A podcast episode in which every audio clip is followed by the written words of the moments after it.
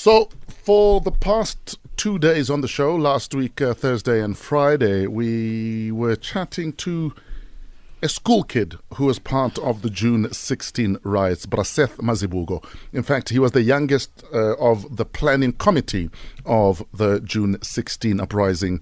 Bra Seth will be joining us in about 30 minutes as we wrap up the third and final part of our chat with him. Today is two days after the 16th of June, so we'll talk about the aftermath.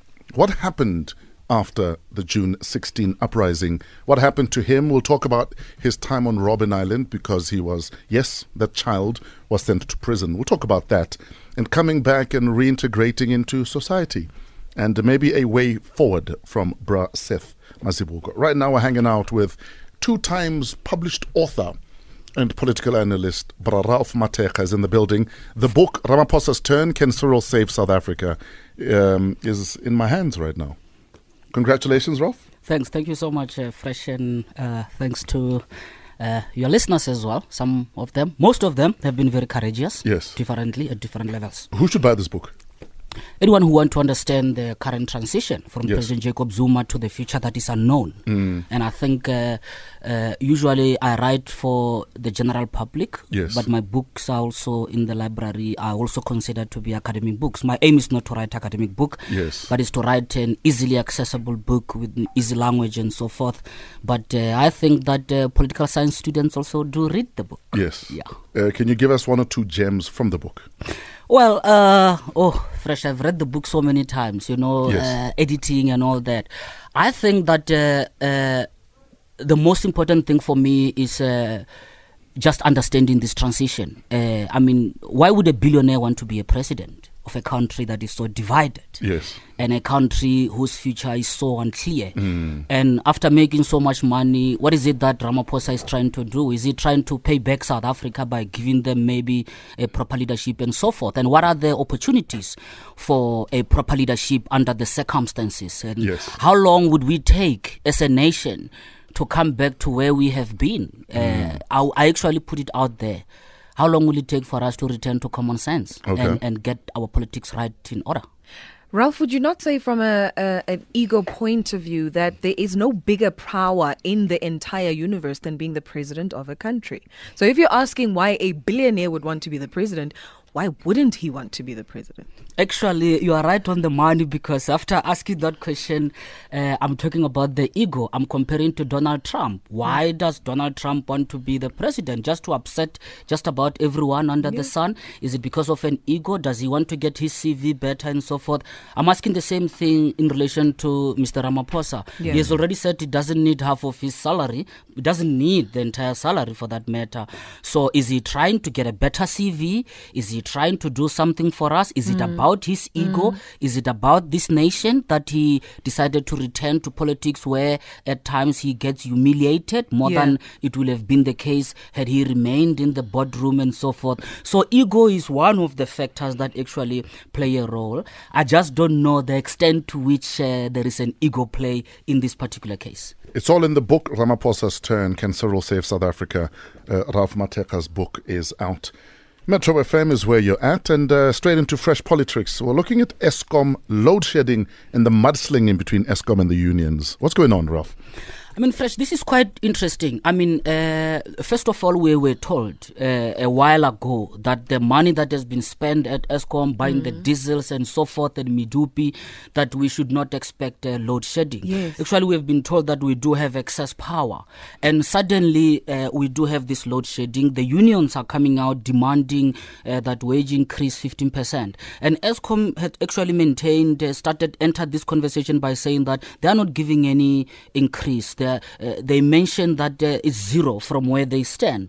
And at the same time, uh, there is this issue then where they are saying that okay we will load shed uh, because the unions are sabotaging uh, the whole uh, infrastructure making it impossible for us to receive power. And at the same time as well public enterprises Pravin Gordhan's department comes out and say that look we are not going to start at zero as Eskom had said. We will start somewhere else. We'll go back to negotiating with the union. My sense here is that uh, Eskom is being pushed to the corner because Eskom does not have as we speak a moral grounding to say they do not have money for Mm. the workers because of what has happened at Eskom, uh, state capture, a lot of money that has been wasted there. So if you find yourself in that position, it is very difficult to push back against the workers' demands because you just don't have that moral authority to say so. And I think that in response to that, Eskom is playing a very dirty trick where they then say that, you know what, we will put this, we will feed the unions to the public uh, uh, uh, opinion. How do they do that? They then cut the lights. And a lot of stories also coming out. As they cut the lights, they're saying that, oh, it is the union. And the very same union that are actually demanding uh, wage increase. So Eskom is very disingenuous. More reports also coming out that actually Eskom has not, uh, uh, uh, there is a problem with the coal supply. There is still bad management at Eskom. There not proper, clear, honest communication as to what is happening. But what I also thought was quite worrying. I think the the public enterprises department is not leading properly on this. I think that uh, it took time for the minister Pravin Gordhan to come forth on that, and uh, Eskom accounts through public enterprises department. Why is it that uh, public enterprises is not reigning in Eskom? It's not actually putting out a clear word there as to what exactly is happening. As a nation, we are just siphoning information, siphing information between mudslinging between the unions and Eskom. It's not a healthy environment. At all. Yeah. Surely meddling with the power grid should be a treasonous offense.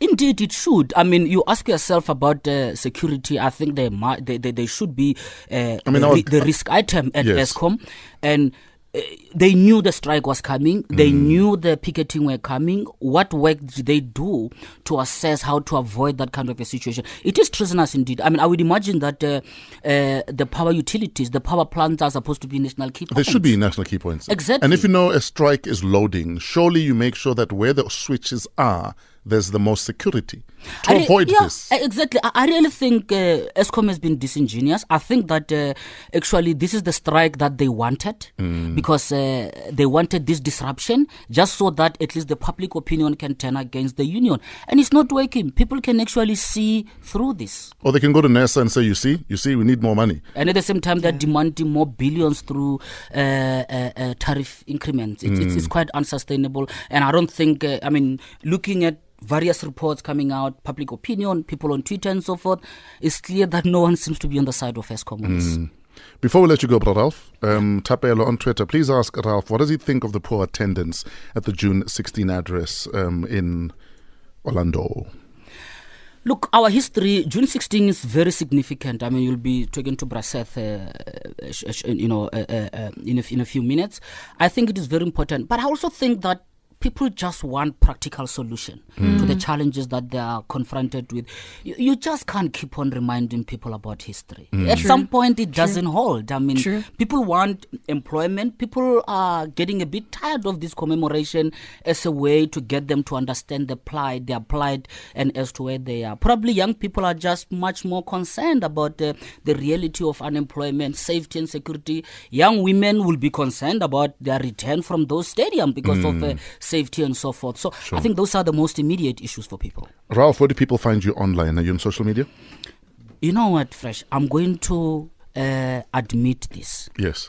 uh, years ago, I, I, I, I'm not on Twitter. I'm not on Facebook. Uh, one day I'll come and explain the reason why I'm not. But there is a lot of bullying there. I like to be an independent thinker. Sure. Uh, you can you can put up with that. You can push back, and people like you. I uh, saw last do- week people were attacking you because you have a tendency of calling uh, President Ramaphosa. Yeah, It's I- just Ramaphosa. I get attacked all the time, and they say you're still calling JZ the president. So have therefore, you've nailed your colors to a certain mast. It is. It They've is. zoomed I in. fresh. uh, Please defend me, defend me, fresh here. I I got bullied so much that I left Twitter, I even left Facebook. Can you imagine that? I'm I'm, I'm coming out clean today. Uh, but the, mo- the the main reason is because I, I really prefer to be an independent thinker. I think that uh, there is a lot of clutter there in terms of opinion. I like to sit to take a corner and process things without caring about what people think about them. Just Yeah. being truthful is what matters to me. Sure. Ladies and gentlemen, Ralph Mathekga on Metro FM. The book Ramaphosa's Turn Can Cyril Save South Africa is out in stores. Get yourself a copy.